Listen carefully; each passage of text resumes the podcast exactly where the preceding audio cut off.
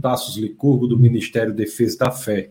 Já tenho várias pessoas aqui conectadas. Temos aqui o Luiz, diz assim, ó, Deus abençoe a todos. Luiz, lá de Diadema, no grande ABC Paulista. Seja muito bem-vindo, Luiz. Luiz, que está sempre conectado conosco. Seja muito bem-vindo à nossa escola bíblica. Olha quem está aqui também, o grande Ricardo. Ricardo diz, glória a Deus, boa noite, pastor. Estou com muita expectativa para a aula de hoje. Amém, Ricardo. Temos também aqui o pastor Alexandre, está aqui conectado conosco, do Defesa da Fé. E ele lembra, ó, vamos curtir, comentar e compartilhar, povo de Deus. Então é bom que nós compartilhemos o vídeo para que mais e mais pessoas sejam atingidas. Então vamos lá, pessoal, coloque o seu like aí no vídeo, compartilhe, para que mais e mais pessoas sejam atingidas pela aula de hoje. Nós temos também o pastor Judson, está dizendo assim, ó, ótima noite, graça e paz. Também está falando, ó, já comenta, deixa o like e compartilha com os amigos e conhecidos. É isso aí, hein? Ó, a equipe do Defesa da Fé também está pedindo para compartilhar. Compartilha que ainda dá tempo. Ó, quem está aqui também, ó, meu filho Orlando Curvo, graça e paz, animado para mais uma aula abençoada. Amém, Orlando. Nós temos a Elizabeth Andrade, paz do Senhor. Ela fala lá de Parnamirim, no RN. Hoje eu falo aqui de Brasília, no Distrito Federal. Pessoas de muitos lugares. Nós temos aqui o Gilson também. Gilson é de Pernambuco, também conectado com Defesa da Fé. Faz parte do nosso ministério. Seja muito bem-vindo, Gilson. O Franklin, o grande Franklin. Graça e paz. Amém. Franklin, olha só, a Lucielma também está aqui, está lá de Americana, São Paulo. Uma turma alto nível aí, viu? Temos aqui a professora Neidinha Ferreira. Tudo bom, Neidinha? Abraço aí na turma toda, viu? Na turma toda. Estive em Natal, no final de semana agora, e joguei uma partida de tênis com um grande tenista daquela região, chamado Joelson Ferreira, irmão de Neidinha Ferreira. Ó, quem está aqui também é o nosso Kevin. Kevin, que é baterista internacional, alto nível também. Olha só, todo mundo está aqui. A Lucielma disse que o som e imagens estão bons. Muito bem. Voltei a usar aqui um microfone que eu sempre uso. Falta só melhorar a iluminação. Vamos trabalhar para isso. Quem está conosco também conectado aqui é o Homem do Sertão, o Marciano Medeiros, graça e paz, boa noite, pastor, boa noite, Marciano, seja muito bem-vindo. Olha, minha esposa também está assistindo aí, pastora Camila Licurgo, da boa noite a todos, graça e paz. Também temos a pastora Jane, está aqui, ó, boa noite, graça e paz a todos, gerei as melhores expectativas para esta aula, será a bênção. E a pastora Jéssica também está aqui, Jéssica Borges, que dá graça e paz a todos. Meus queridos, sejam muito bem-vindos. O tema da aula de hoje é um daqueles temas que a gente gostaria de não ter de ensinar, né, sobre eles, assim, que é um tema muito, pesado, né, no sentido de que falaremos sobre o inferno, a aula sobre o inferno. Espero que a aula sobre o inferno não seja um inferno. Vai ser uma aula, um tema que é pouco falado, né, foi um tema que é pouco ensinado. Mas é um tema que está presente nas Escrituras e nós não podemos negligenciar nenhum tema das Escrituras, não é? A gente sempre orou por uma igreja, Defesa da Fé é assim, um ministério, em que as pessoas podem louvar para o Senhor, né? As pessoas podem ensinar todas as Escrituras, não tem parte da Escritura que não possa ser ensinada, todas as Escrituras, é uma igreja em que se busca santidade também. Então, ensinar todas as escrituras faz parte da tarefa, né, da igreja. E hoje a aula é sobre o inferno, que é o inferno segundo a Bíblia. O que a Bíblia diz sobre o inferno? Qual é o ensinamento da Bíblia sobre este tema tão incrível, né, como é o inferno?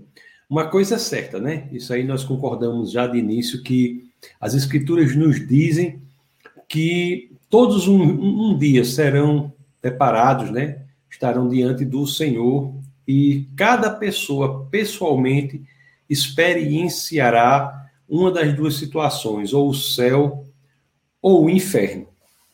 Ou o céu ou o inferno. É verdade que a compreensão completa do que é um e outro não está disponível para nós hoje. Nós sabemos o que é um e outro com base no que dizem as escrituras. Então, nossa aula de hoje vai ser com base nas escrituras, como sempre é, para que possamos entender o que elas dizem do inferno. O grande problema que há é o seguinte: mesmo que as escrituras não deem uma abordagem completa, exaustiva, nem do que é o céu, nem do que é o inferno, nós não podemos negligenciar o que elas falam.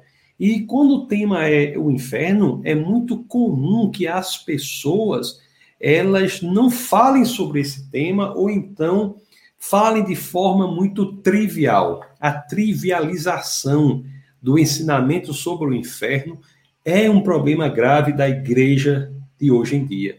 Isso é um problema gravíssimo. Nós não podemos ignorar esta realidade que é ensinada pelas escrituras.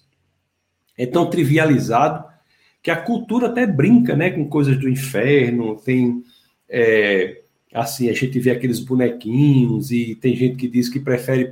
se é para passar... ficar escutando música clássica no céu, eu prefiro ir para o inferno. Tem gente que diz assim.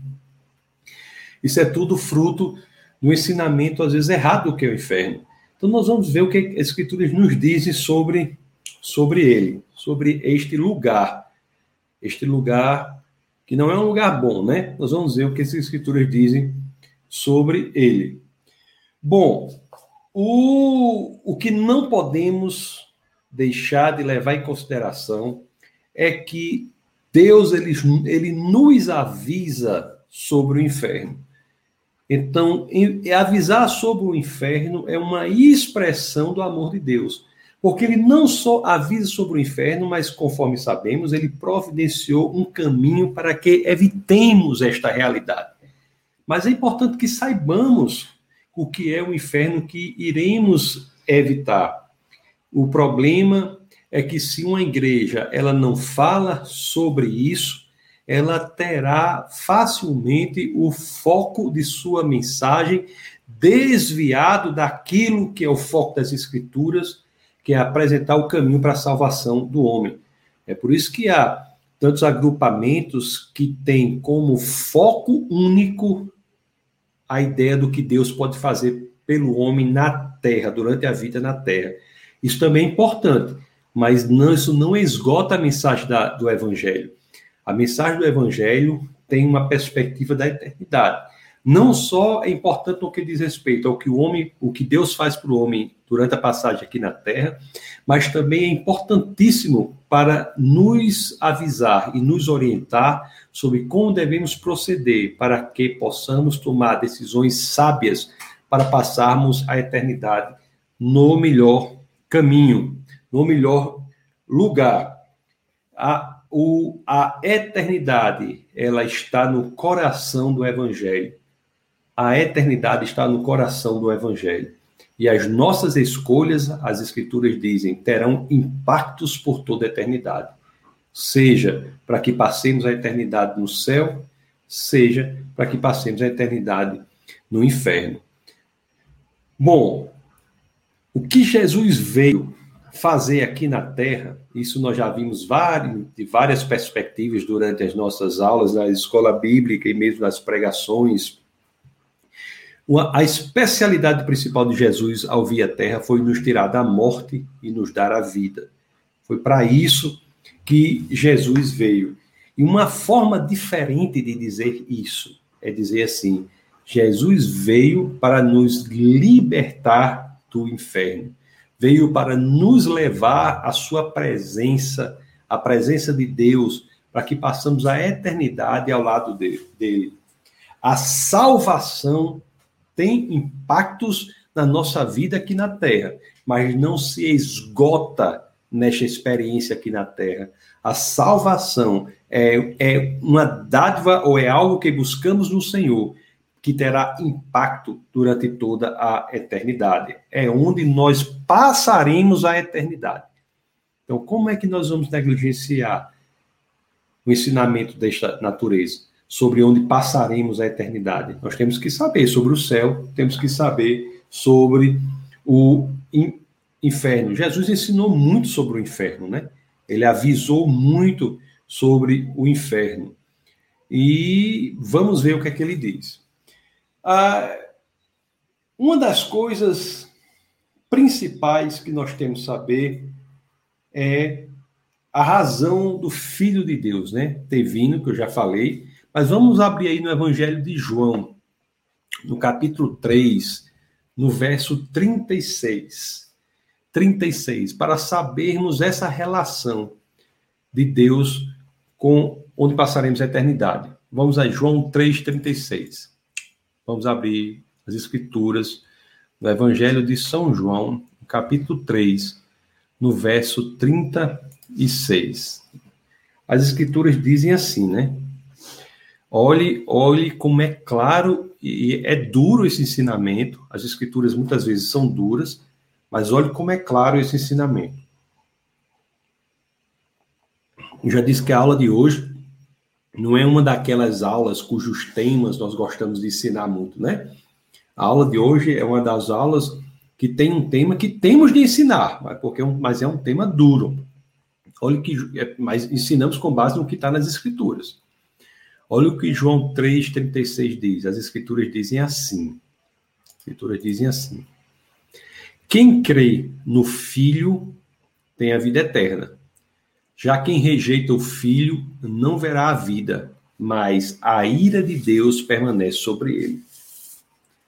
Nada mais claro do que isso, não é? Agora, uma coisa muito importante para nós aprendermos aí é o seguinte. Você veja que não é o caso de quem não crê em Deus ou não crê no Filho, a ira de Deus passar a existir sobre ele. Olhe como é profundo isso, porque as escrituras dizem assim, ó, quem crê no Filho tem a vida eterna. Já quem rejeita o Filho não verá a vida, mas a ira de Deus permanece sobre ele.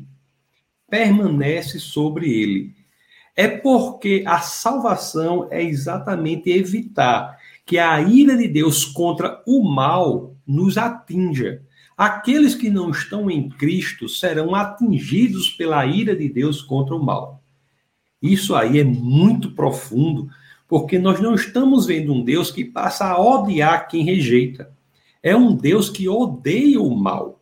Um Deus que tem ira contra o mal. E as pessoas que continuam no mal são atingidas por essa ira se não estiverem no Cristo. Não estiverem no Filho de Deus, que é Cristo, em Jesus. É por isso que as escrituras dizem, a ira de Deus permanece sobre ele. O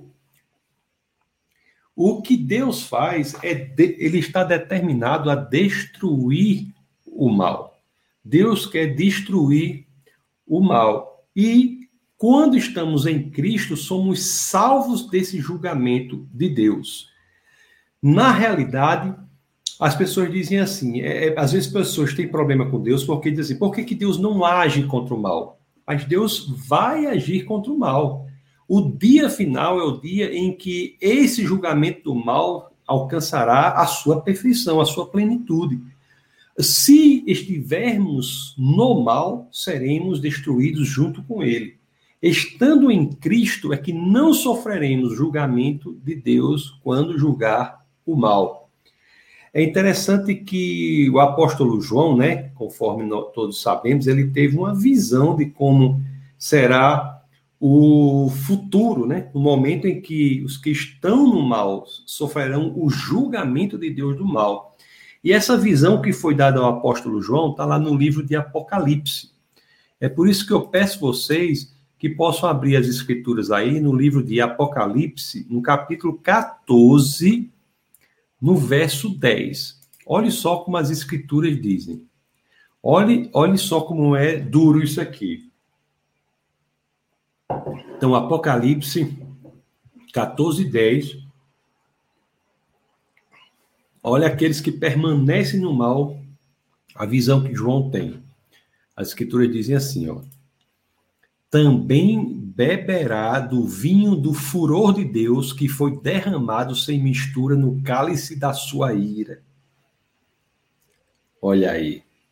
Será ainda atormentado com enxofre ardente na presença dos santos, anjos e do Cordeiro. Realmente, meus queridos, embora nós não nós achemos assim muito duro, é importante que diga, está nas Escrituras, está na Bíblia, né? O inferno é um lugar, e é um lugar de tormento. Isso é o que as Escrituras dizem. O próprio Evangelho de São Lucas, no capítulo 16, Evangelho de Lucas, no capítulo 16, no verso 23, as Escrituras dizem assim, né? Olha como é que começa aqui, como é que as Escrituras dizem assim. Deixa eu compartilhar aqui para vocês. Olha o que as Escrituras dizem, ó. No Hades... E aqui tem Hades, mas essa palavra pode ser traduzida por inferno, sepulcro, morte. Então, no inferno, onde estava sendo atormentado. Então, as Escrituras são claras em dizer que o inferno é mesmo um lugar de tormento. É um lugar real e é um lugar de tormento. Lá em... Nós já lemos, mas vamos reler, lá em Apocalipse, no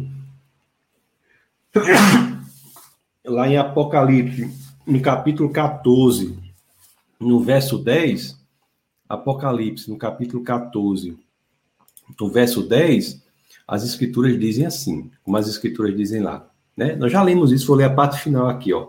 Será ainda atormentado com enxofre ardente na presença dos santos e do Cordeiro.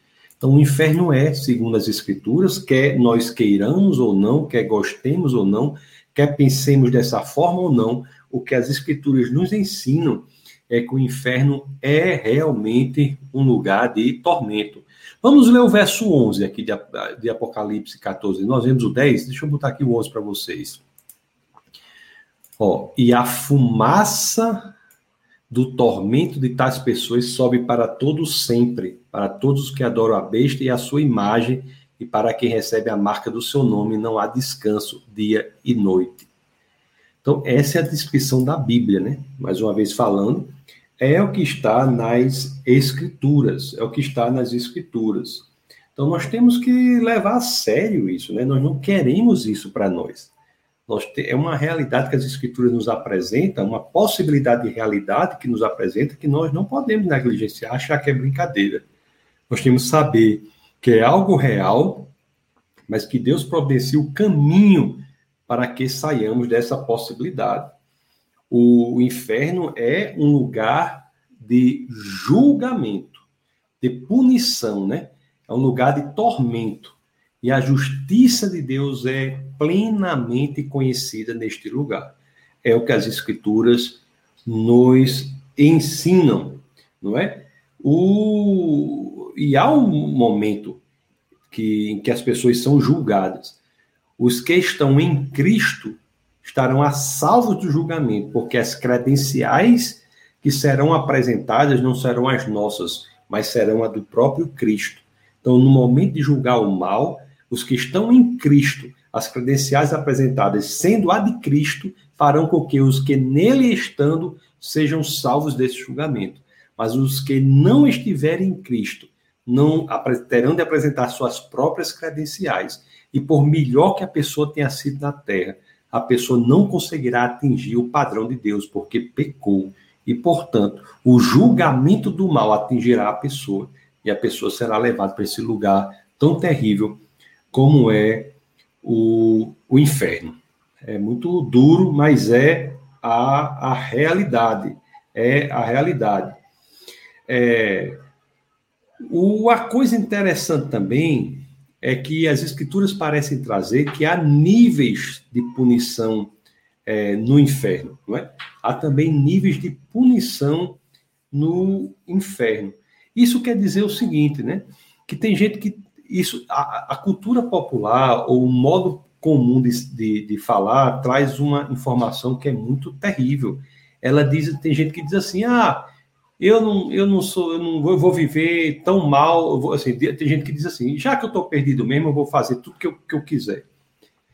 Até isso não é sábio, porque cada pecado individual contra Deus aumenta o grau da maldade que Deus haverá de julgar.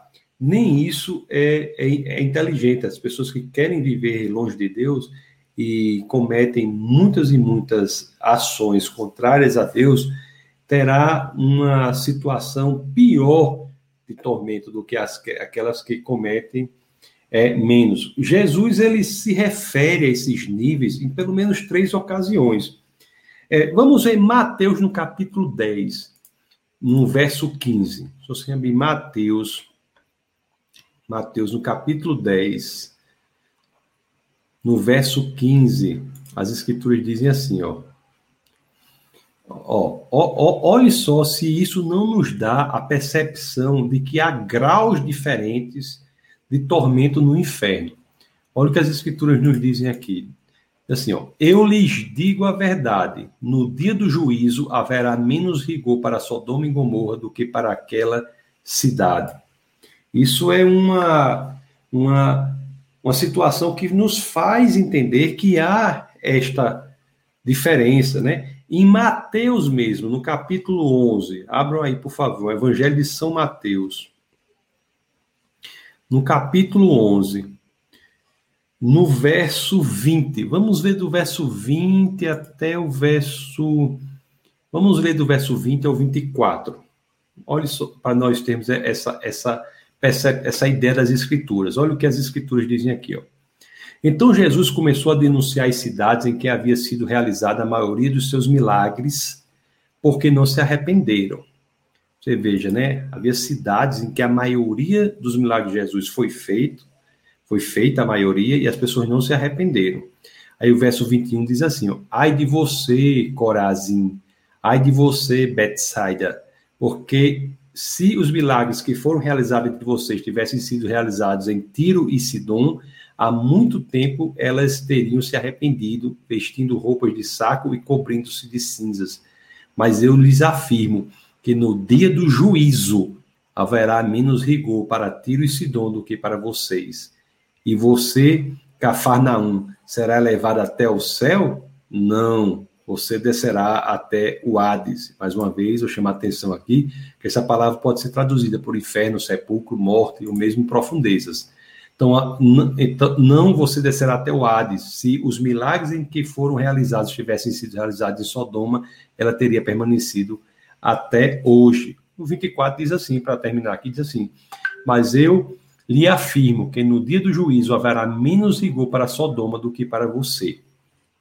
Então, as escrituras, elas nos ensinam também isso, né? Em graus diferentes de julgamento, também que haverá no inferno.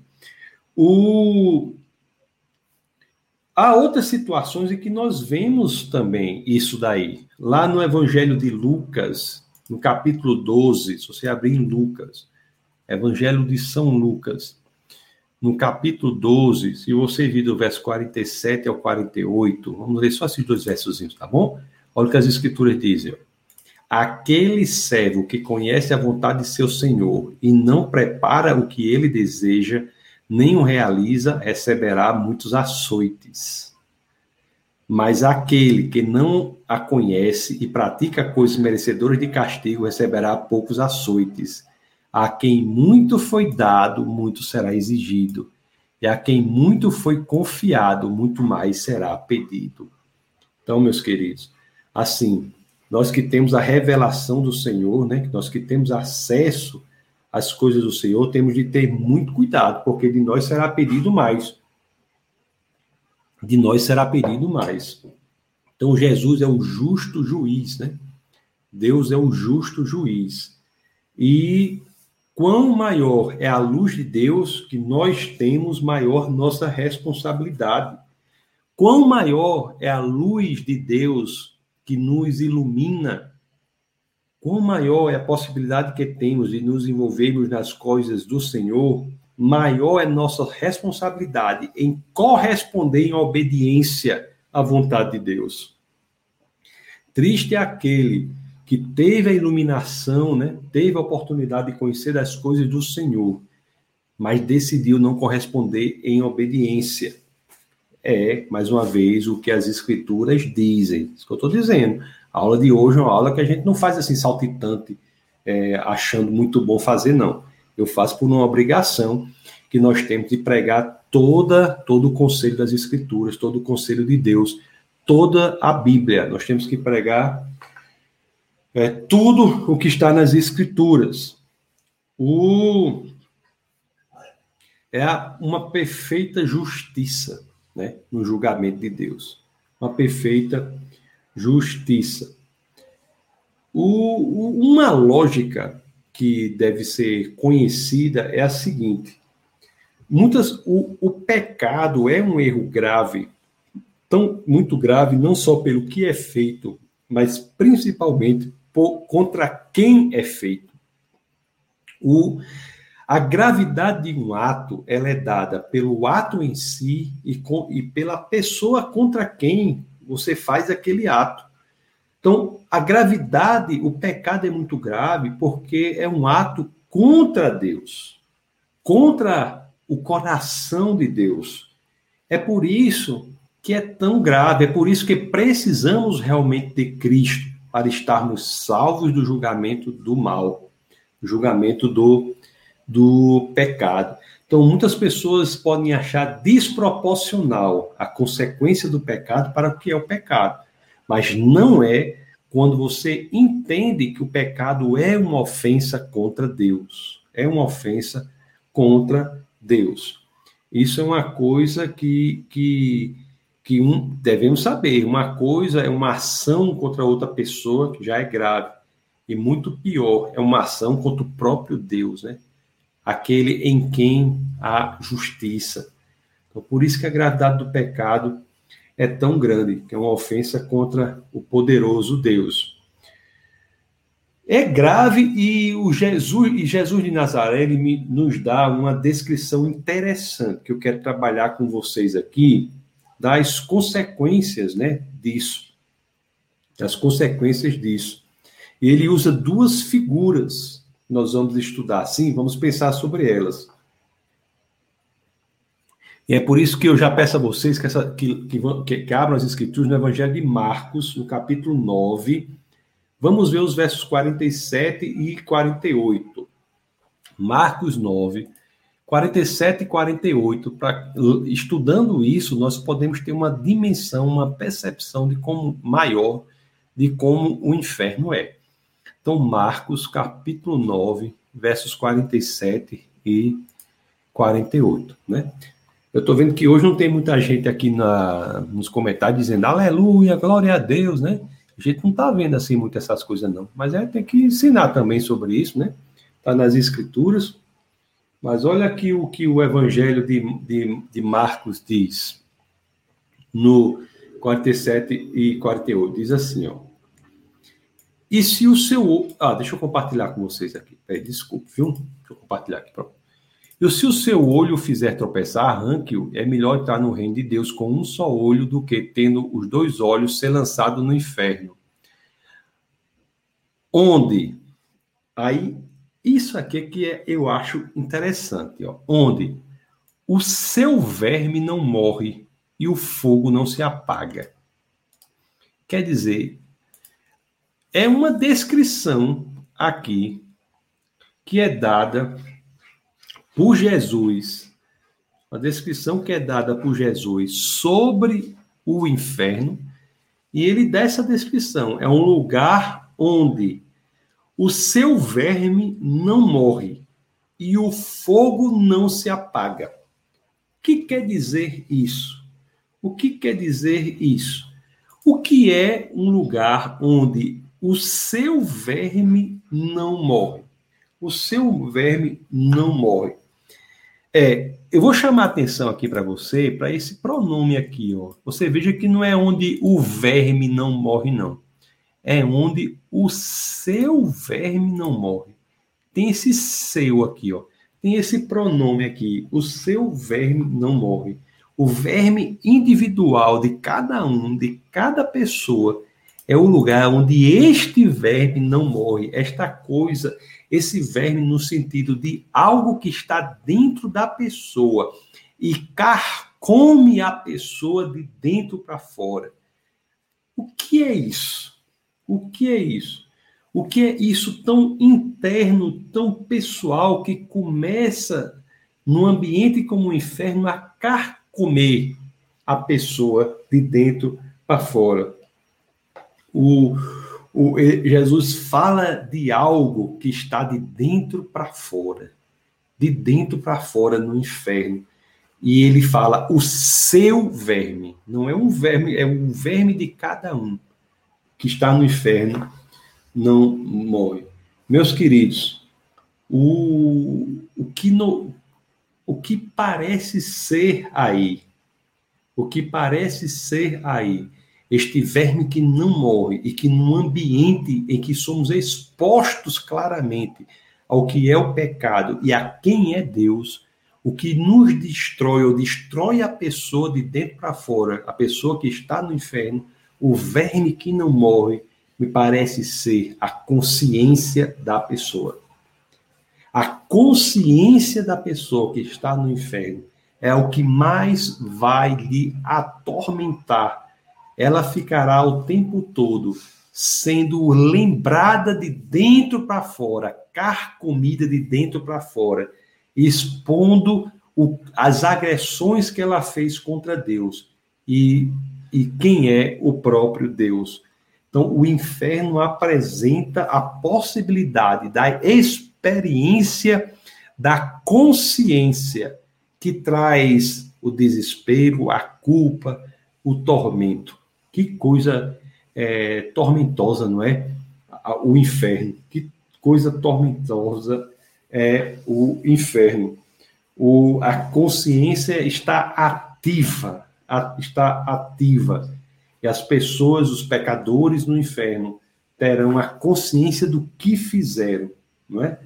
E não servirá mais as técnicas psicológicas que são usadas durante a vida aqui na Terra, de autonegação, de negar o que fez. A consciência é este verme terrível que carcomerá de dentro para fora as pessoas que estiverem afastadas de Deus. O rei Davi, no Salmo 51,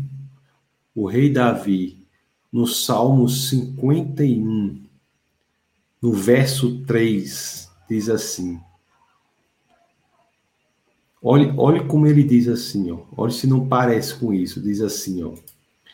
Eu mesmo reconheço as minhas transgressões e o meu pecado sempre me persegue.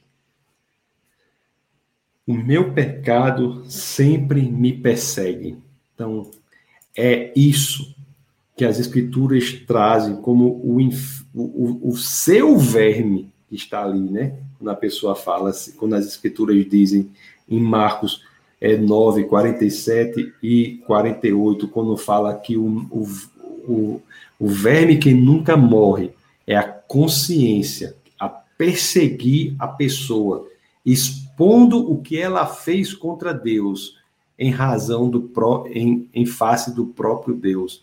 Então, é algo muito tormentoso, pessoal, e eu reitero o que eu estou falando para vocês. É uma aula difícil, porque é uma aula muito dura, mas são o que as Escrituras trazem.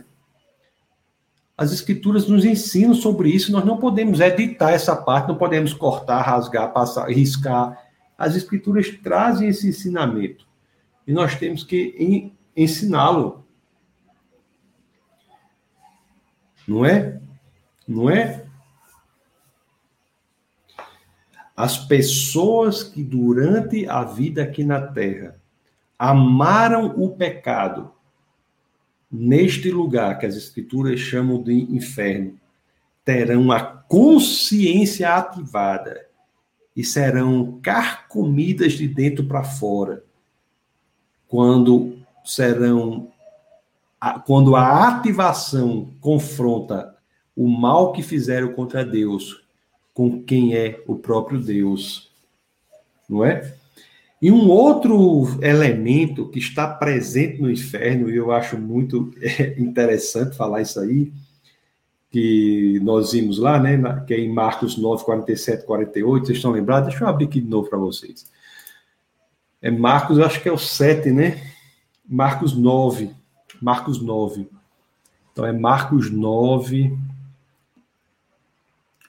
9, 47 e 48. Marcos 9, 47 e 48. As escrituras dizem...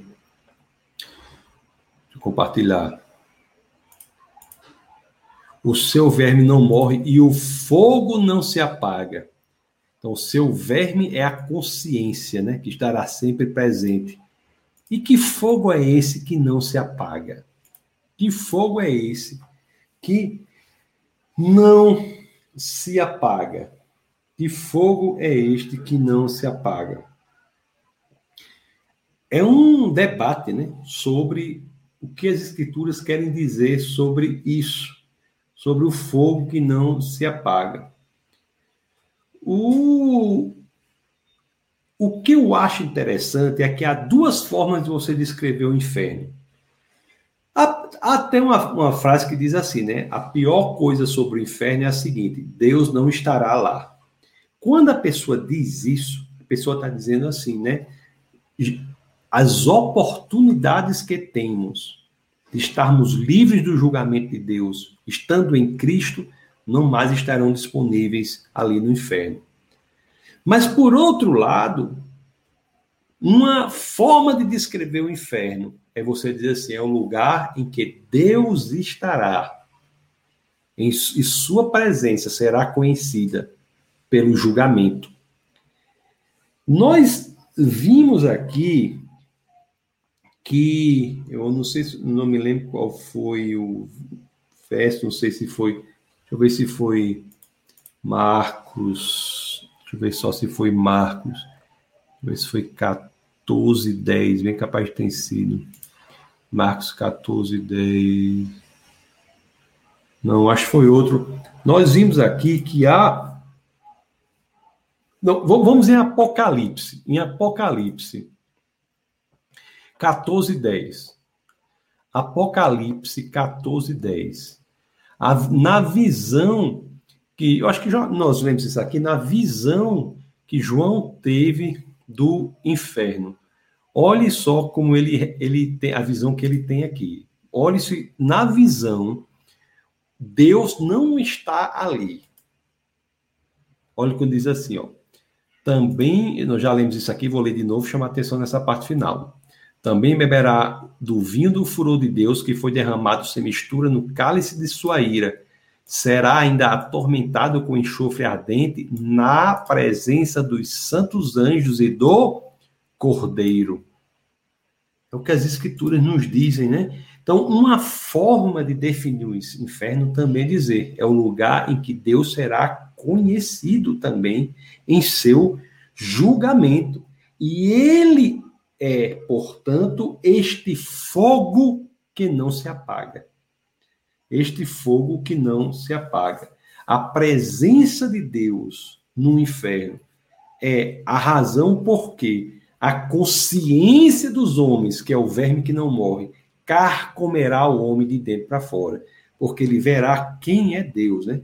E diante do que eles fizeram perante, pelo pecado, diante de Deus, a consciência os carcomerá de dentro para fora. Eu sei que uma definição que se faz do inferno é a separação total de Deus. Quando dizemos isso, repito, estamos nos referindo ao amor de Deus no sentido de ser o Jesus Cristo, que veio para possibilitar o caminho de salvação, o escape do inferno. Mas também as escrituras falam do inferno como um lugar em que a presença de Deus será conhecida. E aí, em outra perspectiva, né? É o fogo que não se apaga, é o julgamento de Deus. A consciência será ativada e o homem, diante do seu pecado, do que fez contra Deus, terá a perspectiva da gravidade do que fez, conhecendo mais aquele de quem fugiu durante toda a sua existência, de toda a sua existência. Em outras palavras, meus queridos, uma verdade que as Escrituras trazem, quer queiramos ou não, quer acreditemos ou não, quer gostemos ou não, é de que ninguém escapará do Deus das Escrituras. Isso é o que as Escrituras trazem. É impressionante isso aqui, né? O salmista também tem algumas passagens em que ele fala sobre isso, sobre a impossibilidade de escapar de Deus. No Salmo 139, abra aí para a gente ver isso aí. No Salmo 139, deixa eu abrir aqui para você. Salmo 139, nos versos 7 e 8. Salmo 139, no versos 7 e 8, as Escrituras dizem assim. Olha o que o salmista diz aqui, ó. Deixa eu tomar uma água aqui, peraí. Olha o que o salmista diz.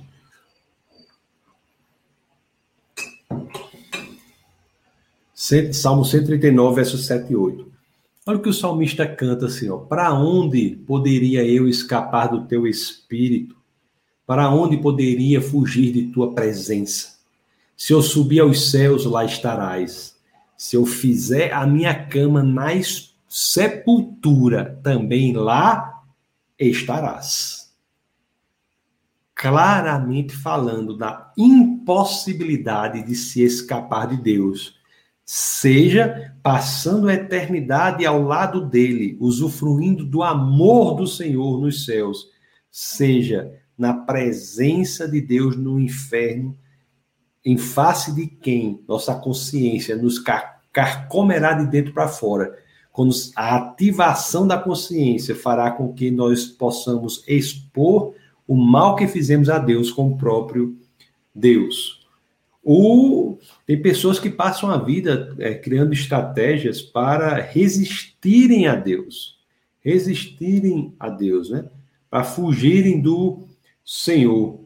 Mas as Escrituras dizem que todos esses esforços serão sem muita projeção, sem muita utilidade diante de quem é o Senhor. De quem é o Senhor. Bom, meus queridos, ninguém pode escapar de Deus. Ninguém pode escapar de Deus. O apóstolo Paulo, que perseguiu, né, antes da sua conversão, foi o maior perseguidor de cristãos, né, inclusive não satisfeito com a perseguição que fazia na cidade de Jerusalém, resolveu ir para a cidade mais próxima lá, Damasco, e foi neste caminho que ele mudou a história da sua vida, mas ele também registra a impossibilidade de se escapar de Deus, mesmo daqueles que querem se afastar dele. Lá na segunda carta, abra aí, na segunda carta aos Tessalonicenses, logo no primeiro verso, no primeiro capítulo, no verso 9, segunda carta aos Tessalonicenses, 1:9, olha o que as Escrituras dizem assim, ó,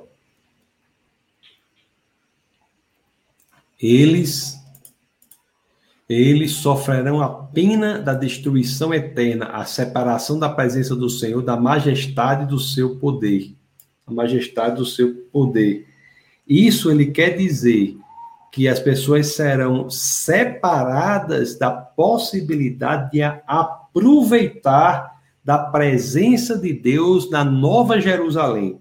O que não quer dizer que terão essa presença no julgamento. No inferno. Então nós temos essa coisa interessante, né? Porque as Escrituras dizem que verão Deus em sua fúria. Repito mais uma vez, meus queridos. A Bíblia, em algumas situações, ela é muito dura, né? Mas assim, o que a gente fala é o que está com base nas Escrituras. Com base nas Escrituras. Infelizmente, é como alguém já escreveu, né? Infelizmente que eu digo assim, porque é tão duro que eu fico constrangido de dizer, mas ela diz assim, Deus será o inferno para uns e o céu para outros. Não é? E, portanto, quando nós vimos aquela passagem que Jesus fala do inferno, né, e fala do local do inferno, ele diz, haverá o verme que nunca morrerá, nós vimos que é a consciência, e o fogo que não se apagará, nós vimos que é a presença de Deus. E o fogo é, conforme vocês sabem, uma referência recorrente ao próprio Deus, né? Depois de 400 anos ali de silêncio no Egito, quando Deus volta a aparecer para o seu povo, aparecer para Moisés, né, para que Moisés volte e liberte seu povo, ele aparece em uma sarça ardente, né? Ele é a chama, o fogo que não consome nada, ele é autossuficiente, né? Malaquias também fala de Deus sendo um fogo, o autor de Hebreus fala do fogo consumidor, né? Falando de Deus, e Deus é muitas vezes referenciado na Bíblia como o fogo, e é este conhecimento de Deus que ocorrerá no inferno, quando os pecadores terão o pleno conhecimento de si e o pleno conhecimento de Deus, e a comparação fará com que a consciência carcoma o homem de dentro para fora. Que tormento impressionante, né, dessas pessoas. Nós temos que dizer isso.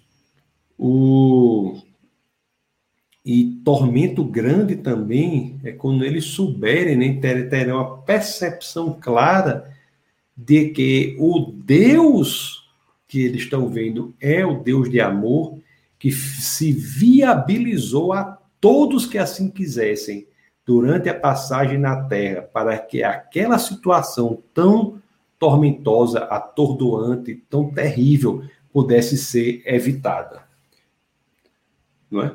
E que tormento as pessoas terão diante dessa exposição plena, né? A sua consciência os tormentando, e eles na percepção de que aquele caminho para a presença eterna ao lado do Deus de amor está passado, não é mais disponível.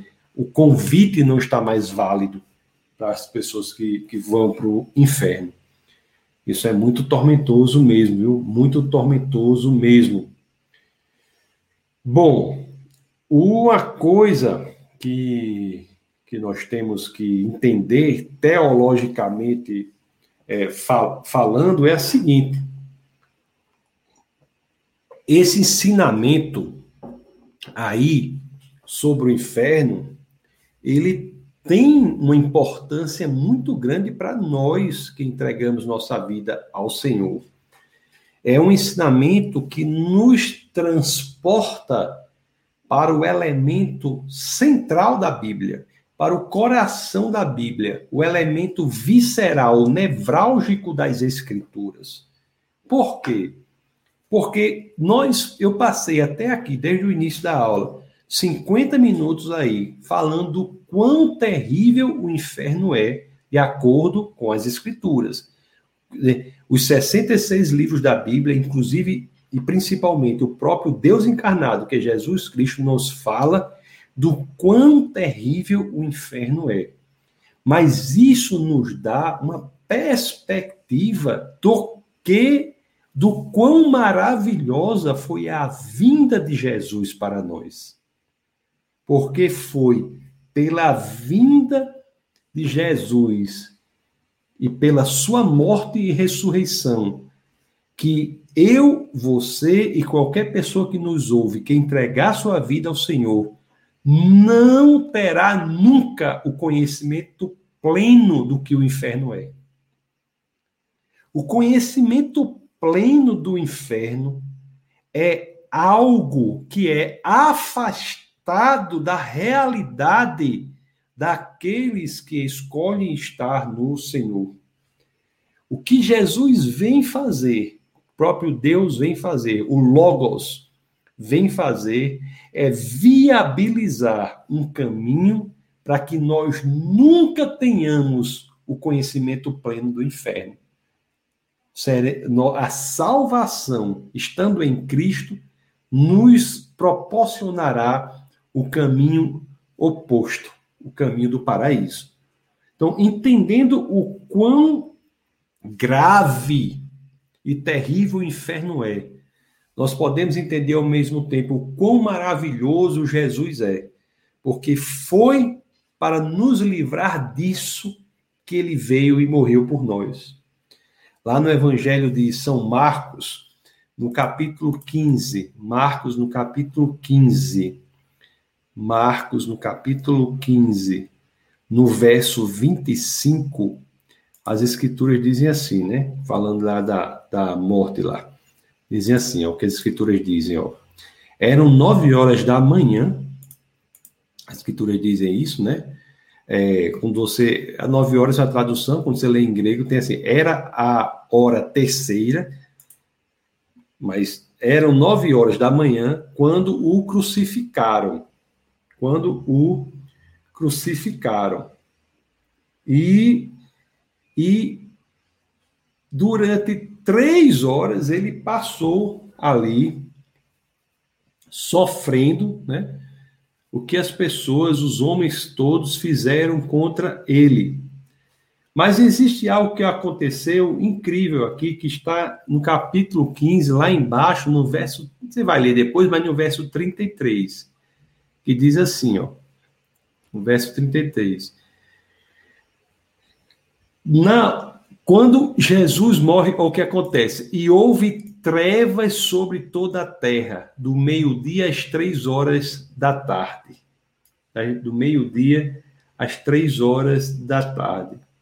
Então, você veja que a realidade toda se apresenta para espelhar aquele momento em que Jesus traz sobre si, coloca sobre si todos os pecados do mundo. Assim, o meu pecado individual e qualquer outro que eu tenha feito, esse pecado está sobre Jesus.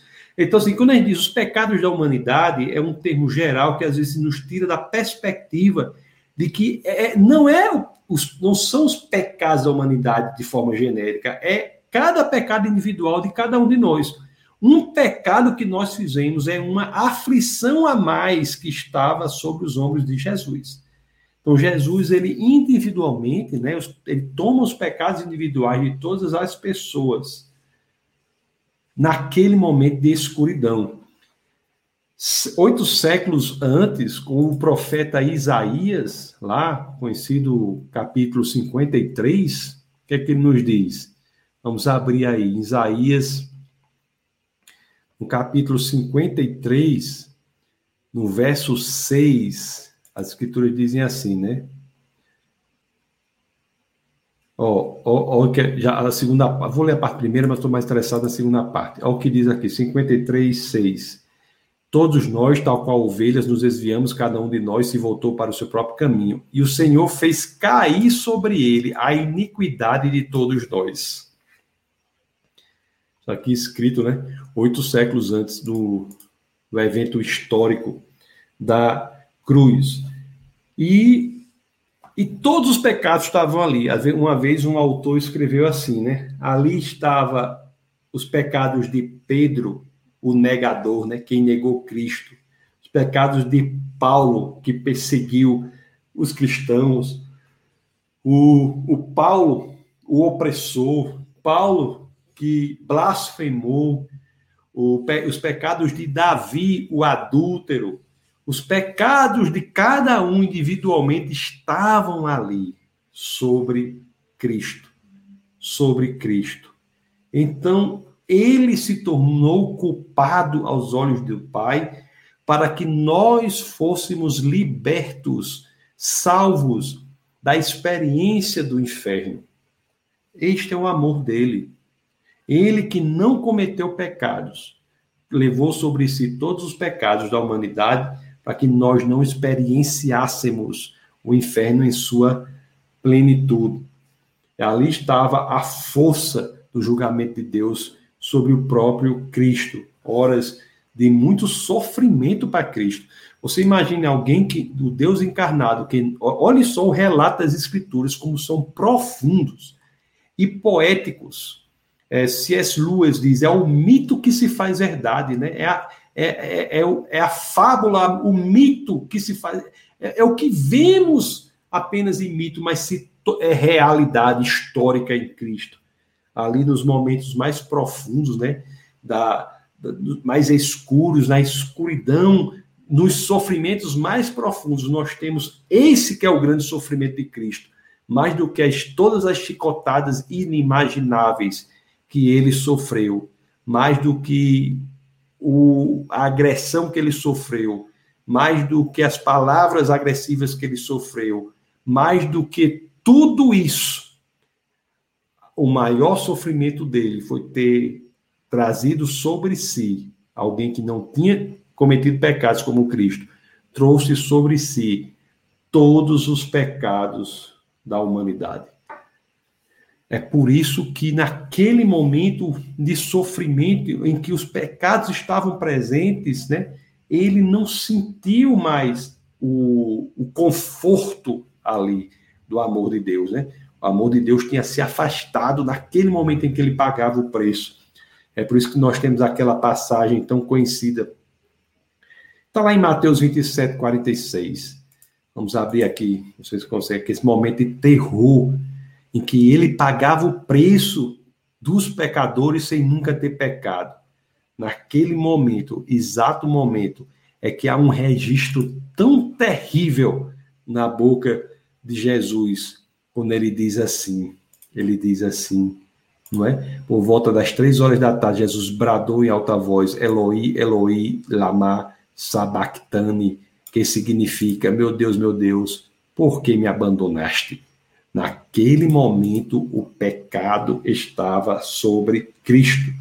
Ele experienciou por nós a plenitude do inferno, todas as dimensões do inferno. O homem, o Deus encarnado, o Cristo encarnado, que nunca teve pecados, experienciou ali o que a nós estava destinado. Mas pelo que ele fez, nem eu nem você, se você estiver em Cristo, você pode estar em Cristo. Se não estiver, você pode escolher estar em Cristo. Estar uma oração de distância. O inferno não será vivenciado. Jesus enfrenta a cruz, porque ele vê por meio dela. Ele vê na frente. Ele vê que enfrentar a cruz é fazer com que a humanidade esteja salvo da experiência completa do inferno. É o que as Escrituras dizem, né? É por isso que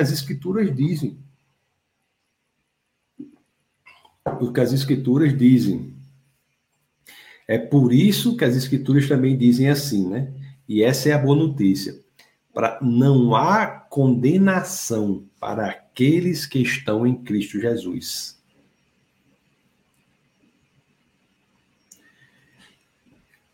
O entendimento do inferno, meus queridos, nos dá a dimensão do amor de Deus, do amor de Cristo por nós. Porque foi isso que ele experienciou para que nós não tivéssemos de passar por isso. Se você acha que o inferno é pouca coisa, você não tem a dimensão do amor de Deus. Você não pode compreender o que ele teve de passar para que nós não passássemos por isso. Ele construiu a ponte, né? Para que nós, assim querendo, pudéssemos atravessar essa ponte. Tudo o que precisamos é nos arrepender e colocarmos nossa fé em Jesus Cristo. Se você não fez isso, é simples. Basta que você diga ao Senhor assim, Jesus, pelo que você fez, né? Obrigado. Eu quero passar a eternidade ao seu lado. Eu quero ir para o céu. Eu entrego minha vida para você. Se você fizer isso do seu coração, você terá feito a maior e mais importante decisão da história da sua vida. Porque é uma decisão cujos impactos não vão ficar rarefeitos na sucessividade dos dias, mas pelo contrário, os impactos se tornarão mais poderosos à medida que os dias vão se passando e o momento em que você deixará essa terra, a terra se aproxima, porque será ali em que você terá a convicção de que aquela sua simples decisão de verdadeiramente entregar o seu coração para o Senhor fará com que você passe a eternidade no paraíso e não no tormento do inferno, onde a consciência carcome o pecador de dentro para fora, comparando as coisas que ele fez contra o Senhor com as maravilhas do próprio Deus. Bom, meus queridos, isso aí é a aula de hoje, sobre o inferno. A aula sobre o inferno. Tem que ensinar tudo. Temos que ensinar tudo. Bom, são 10:02. Vamos ver aqui. Eu sei que não há aula que o pessoal dá muita glória a Deus, né? Próxima semana a gente fala sobre um tema mais ameno, mas eu não posso negligenciar ou me furtar a falar com vocês sobre um assunto assim tão importante. Tão importante. Então, nós temos pessoas aqui de muitos lugares, né? Muitos lugares. Vamos ver aqui, ó, quem tá aqui, ó. Tá aqui a Maria José, que eu acho que eu não vi. Tá aqui. Olá, Maria José, boa noite. Boa noite. Ó, quem tá aqui, o Diego. Tá aqui também, o grande Diego, o homem da informática. O Caio tá aqui, Caio Rocha, boa noite. O Diego diz, galera, lembrem do like. Coloca o like aí, pessoal, para que mais e mais pessoas possam ser atingidas. Não é? A Luana da Graça e Paz, o Luiz, boa noite, boa noite.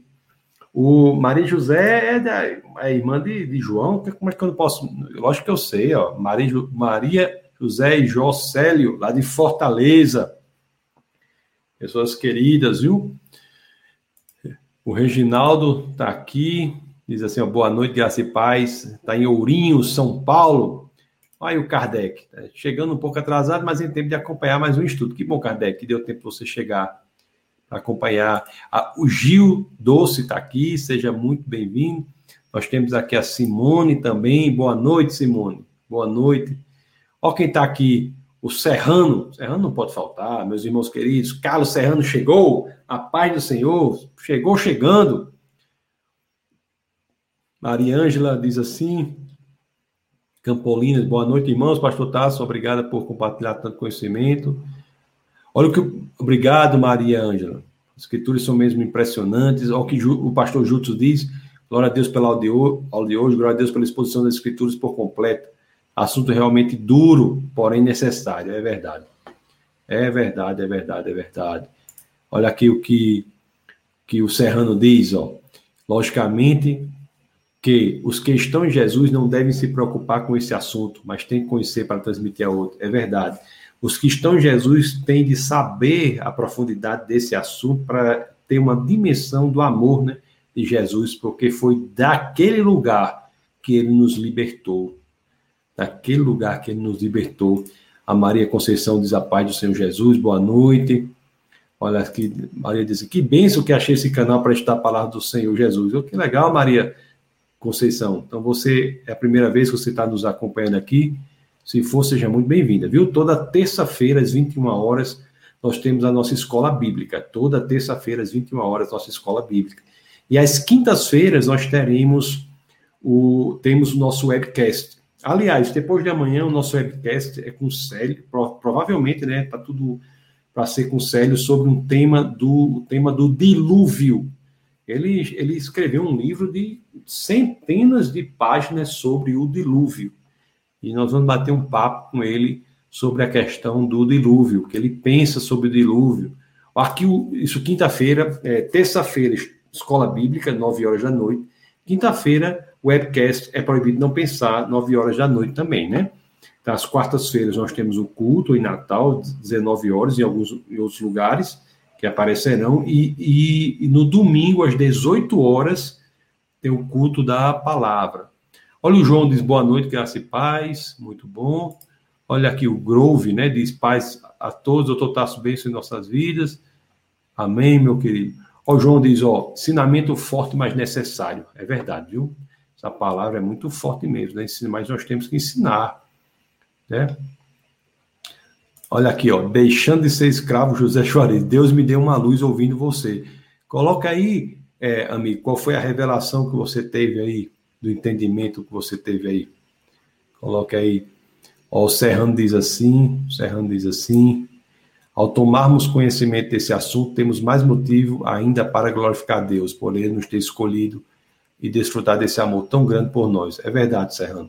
O que Jesus fez por nós foi viabilizar, né, a salvação do tormento, e a todos está disponível, basta que verdadeiramente nós queiramos, entreguemos nossa vida a Ele.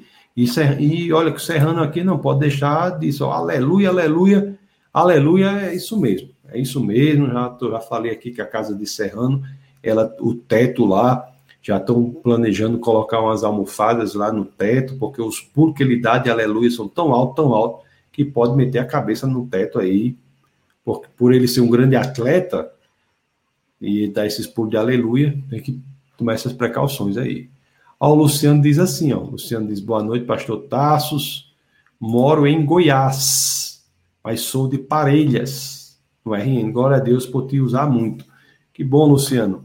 Seja muito bem-vindo, meu amigo. Goiás. Ah, você mora em Goiás, né? Eu estou aqui em Brasília, pertinho aí de você. Então, sejam muito bem-vindos todos vocês, viu? Uma alegria muito grande ter essa oportunidade aqui. A gente está fazendo por onde... melhorar ainda, vamos ter que melhorar um pouco a iluminação, mas está dando para fazer, ok?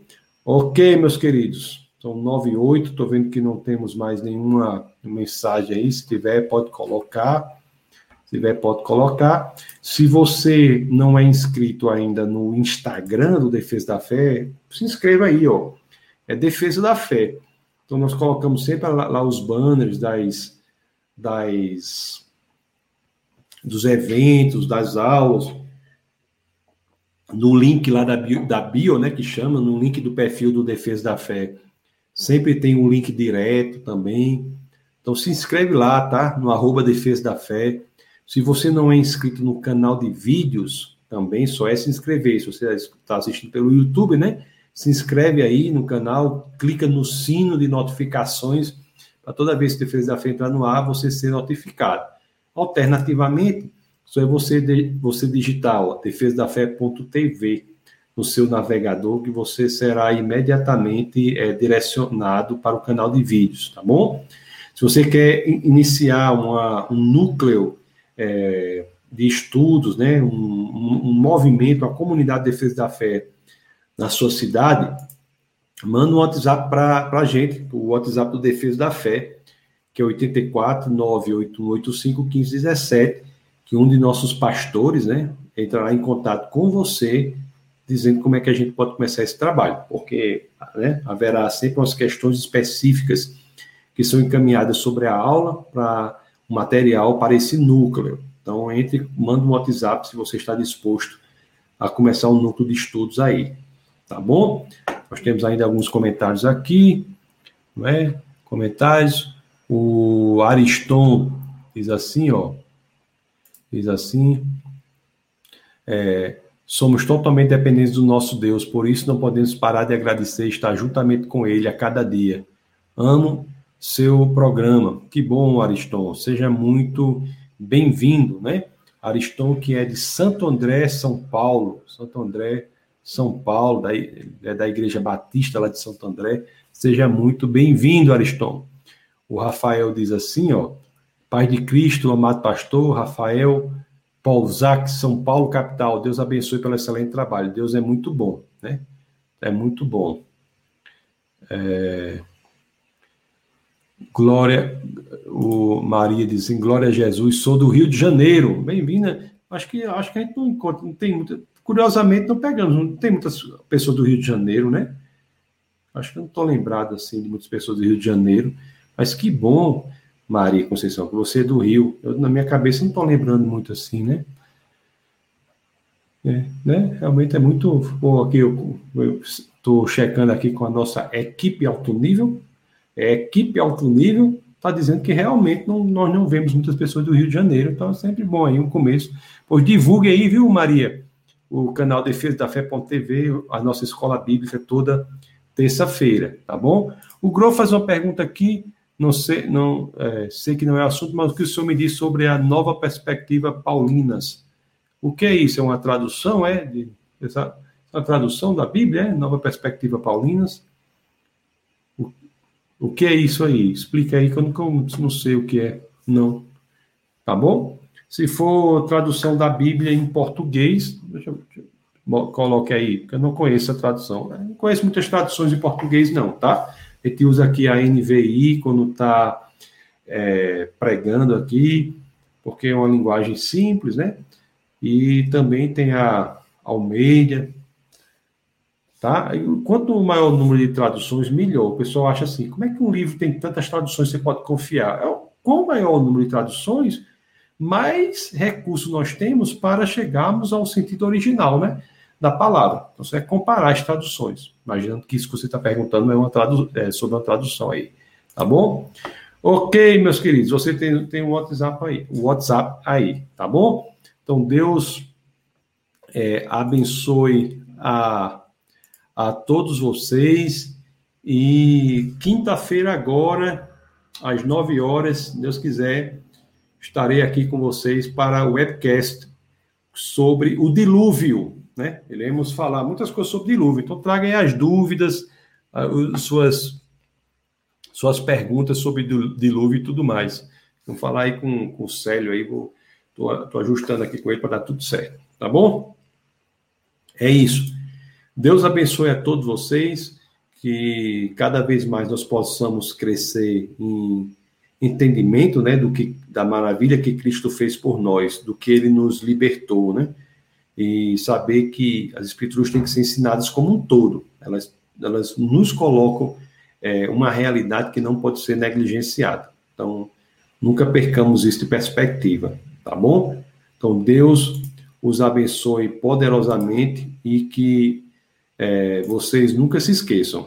Aqui no Defesa da Fé é proibido não pensar. Um abração a todos e até mais. Essa foi uma produção do Ministério Internacional Defesa da Fé, um ministério comprometido em amar as pessoas, abraçar a verdade e glorificar a Deus. Para saber mais sobre o que fazemos, acesse defesadafé.org.